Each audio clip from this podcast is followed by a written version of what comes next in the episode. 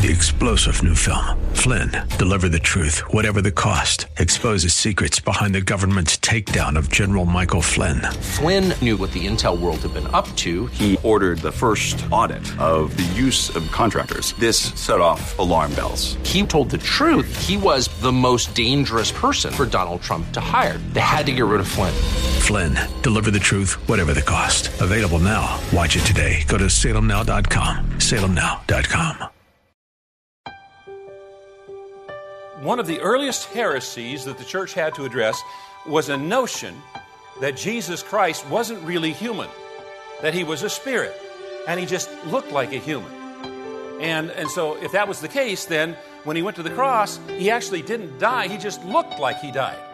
That's Pastor Leighton Sheely, pastor of Church of the Highlands in San Bruno, and this is Study Verse by Verse, and he's continuing his series on the doctrines of the church, talking today about some of the early heresies in the church. We're deep into this series, and if you've missed previous broadcasts, you can find them on the web at study verse by verse dot com. The church is on the web at highlands dot U S, and we begin today with a bit of a review. I'd like to invite you to turn in your Bibles to First Thessalonians chapter four. First Thessalonians chapter four. And uh, this is another of the sermons in our doctrine series. Doctrine is the teaching that's been passed from generation to generation since the time of the apostles. The word doctrine means teaching. Doctrine and systematic theology are related because systematic theology involves collecting passages in the Bible that are relevant to a topic and then summarizing what the Bible teaches about that topic uh, in words. One of the reasons that religious fads are so popular and growing in popularity in America is that many Americans, many American Christians don't know their Bible, they don't know their doctrine, they can't distinguish between primary and secondary or even fads. And uh, I was told many years ago on Lifeline, the uh, radio program on K F A X, Uh, that uh, the San Francisco Bay Area is home to two-thirds of our nation's cults. So we're in an area where there's a lot of religious fads that gain popularity. The cardinal, core, or essential doctrines are the doctrines that have defined Christianity for the last two thousand years. But there's also some secondary doctrines as well that uh, people, uh, leaders, and, and, and Bible scholars differ over. That's true today. It's been true throughout history. And in the weeks to come, we want to consider some of those uh, to find out where our church stands and why we stand there. But uh, we wanted to set this firm foundation of the core essential doctrines of our Christian faith uh, so we have a firm foundation. We want to know what we believe, and we want to know why we believe what we believe. So how do we identify these doctrines? Well, there's various ways of doing it. What we decided to do was to go back to the early creeds of the church, because these creeds were uh, created before the distinctives of the Reformation and before the East-West Schism in ten fifty-four, and they give us an insight into what the early Christian believers believed and taught. Some of the most brilliant scholars, Bible scholars in history, uh, gathered together at those first great church councils to uh, look at what the Scripture says about various topics and to summarize what the Bible teaches in statements of faith called creeds. One of the most ancient creeds is the Apostles' Creed. And it reads, I believe in God the Father Almighty, the Creator of heaven and earth, and in Jesus Christ, His only Son, our Lord, who was conceived of the Holy Spirit, born of the Virgin Mary, suffered under Pontius Pilate, was crucified, died, and was buried. He descended into hell or to the dead. The third day He rose again from the dead. He ascended into heaven and sits at the right hand of God the Father Almighty, from whence He shall come to judge the living and the dead. I believe in the Holy Spirit, the Holy Catholic, meaning universal church, the communion of saints, the forgiveness of sins, the resurrection of the flesh, and life everlasting. Amen. It contains fourteen doctrines that are essential to Christianity, and they are God's unity, God's triunity, or the Trinity, human depravity, or human corruption, Christ's virgin birth, sinlessness, deity, and humanity, the necessity of God's grace, and the necessity of faith, Christ's atoning death, bodily resurrection, bodily ascension, intercession, and second coming. The Apostles' Creed is called the Apostles' Creed not because the apostles wrote it, but because it summarizes what the apostles taught. The word creed means belief, and in the early days of the church, it was called the belief. In the second century, when it appeared almost identical to what we have now, it was called the rule of faith.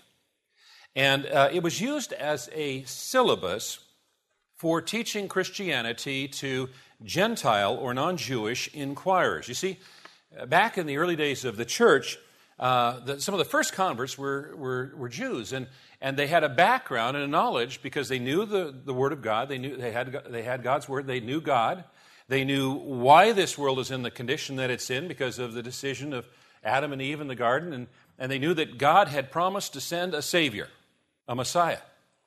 And so for those folks, all it needed was a, a connection. They needed to connect knowing that Jesus Christ was that Messiah, that Savior, that God had promised, and then everything else became understandable, and they could make that connection that quickly and that easily.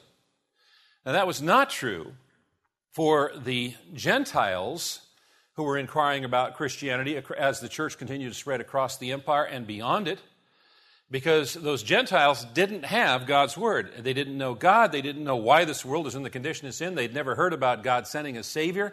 Uh, and not only did they not know the truth, their minds were filled with all kinds of untruth, because they had been raised in a pagan, heathen society, and they'd been uh, doc- indoctrinated with the Greek and Roman gods, and they had all kinds of things that they had to get out of the way so that they could learn the truth, so they could know the, what, they, what uh, Christianity was really all about.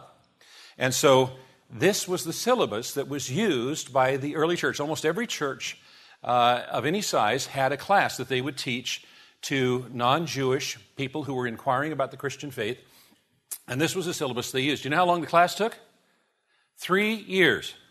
It took them three years to get through the class, and then uh, the graduation was on Easter Eve when they would make a profession of faith, and they would be baptized, and then the next morning, on Easter Sunday morning, on Resurrection morning, uh, then they would partake of their first Eucharist, their first communion.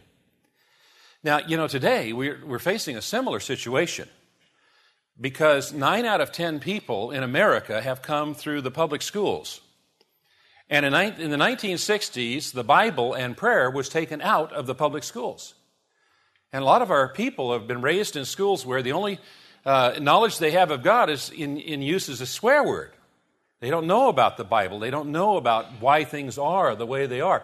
And so it's also a tool for us as Christians in our society today to be able to communicate the entire gospel to these people so that they understand how really huge this is, what God is doing, and, and that they have been invited to be a part of something that is absolutely amazing, that spans the continents and that spans the centuries, which then helps people get beyond the it's all about me thing, and it, instead it's all about Christ. It's all about God. So it's important. Now, uh, when we say the creed in worship, we say it in unison together, but the words are not uh, we believe, but I believe. And so it's an individual expression of faith. Now, we we didn't we had two weeks to to invest on on the Holy Spirit in the church, and that is not nearly enough time. Not nearly enough time. And so we put up some additional resources on highlands dot U S, and then also Uh, if you've missed one or more of the sermons of this series, they're also available on Highlands U S. I wanted to let you know that. Now, um, there is a phrase here that I'd like to clarify if I can, and that's the phrase, he descended into hell, or he descended to the dead. And the, this phrase is somewhat controversial, and, and that's true even within a given church tradition. And I'd like to give some examples from churches whose traditions span multiple centuries, uh, because I think it's going to be helpful in understanding why this uh, this uh, this sentence is controversial. Um, the Roman Catholic version of the creed dates from antiquity. It's from before Chaucer and Shakespeare, and it uses the phrase, he descended into hell. But the Catechism of the Catholic Church that was written and produced in nineteen ninety-two reads, he descended to the dead. Um, the Anglican Church in its Book of Common Prayer that was written in sixteen sixty-two, uses the phrase, he descended into hell. But then its Book of Common Worship, which was produced uh, just a few years ago in two thousand A D, uses the phrase, he descended to the dead. The Lutheran Service Book uses the phrase, he descended to the dead, but footnotes it as an alternative reading, he descended into hell. So some of these churches, whose church traditions span many centuries, Uh, have a, have multiple ways of, of saying this phrase. Now, why would that be? Well, and one of the best explanations I found was penned by Doctor J I Packer, brilliant scholar and educator, and this is what he wrote. He said, "The English is misleading, for the word hell has changed its sense or meaning since the English form of the creed was fixed many centuries ago. Originally, the word hell meant the place of the departed, as such corresponding to the Greek Hades and the Hebrew Sheol." And that's what is meant here, where the creed echoes Peter's statement that Psalm sixteen ten, "Thou wilt not abandon my soul to Hades," was a prophecy fulfilled when Jesus rose from the grave. But since the seventeenth century, the word hell has been used to signify the state of the final retribution for the godless, for which the New Testament name or word is Gehenna. And so what the creed means is that Jesus entered not Gehenna, but Hades, the place of the dead, that he really died, that it was a genuine death, and it was from that genuine death that he arose. And it's repeated in, not once, but multiple times in the creed. Now, why is that so important? Well, one of the earliest heresies that the church had to address was a notion that Jesus Christ wasn't really human, that he was a spirit, and he just looked like a human. And, and so if that was the case, then when he went to the cross, he actually didn't die, he just looked like he died. And uh, this was a, a heresy that is so early that even the Apostle John addressed this heresy in his writings of the Gospel and his epistles, the letters. Uh, and those were all concluded by ninety-five A D. This is one of the earliest heresies of the church. And so uh, this creed again and again says, no, he really, really died. And then he rose from that death. Well, we'll leave it there and pick up from that point on the next edition of Study Verse by Verse with our teacher, Pastor Leighton Sheely from Church of the Highlands in San Bruno. This is a series dealing with the doctrines of the church, and we'll continue talking about, or he'll continue talking about heresies on tomorrow's broadcast. The uh, website for the church, now some of you have said that there's been a change in that website, and I want to make sure everyone knows that. It's highlands dot U S. The old address that I've been giving for years, actually, uh, is still good, but it'll end sometime down the road. highlands dot U S. That's the new website for the church. All the details about Church of the Highlands can be found right there.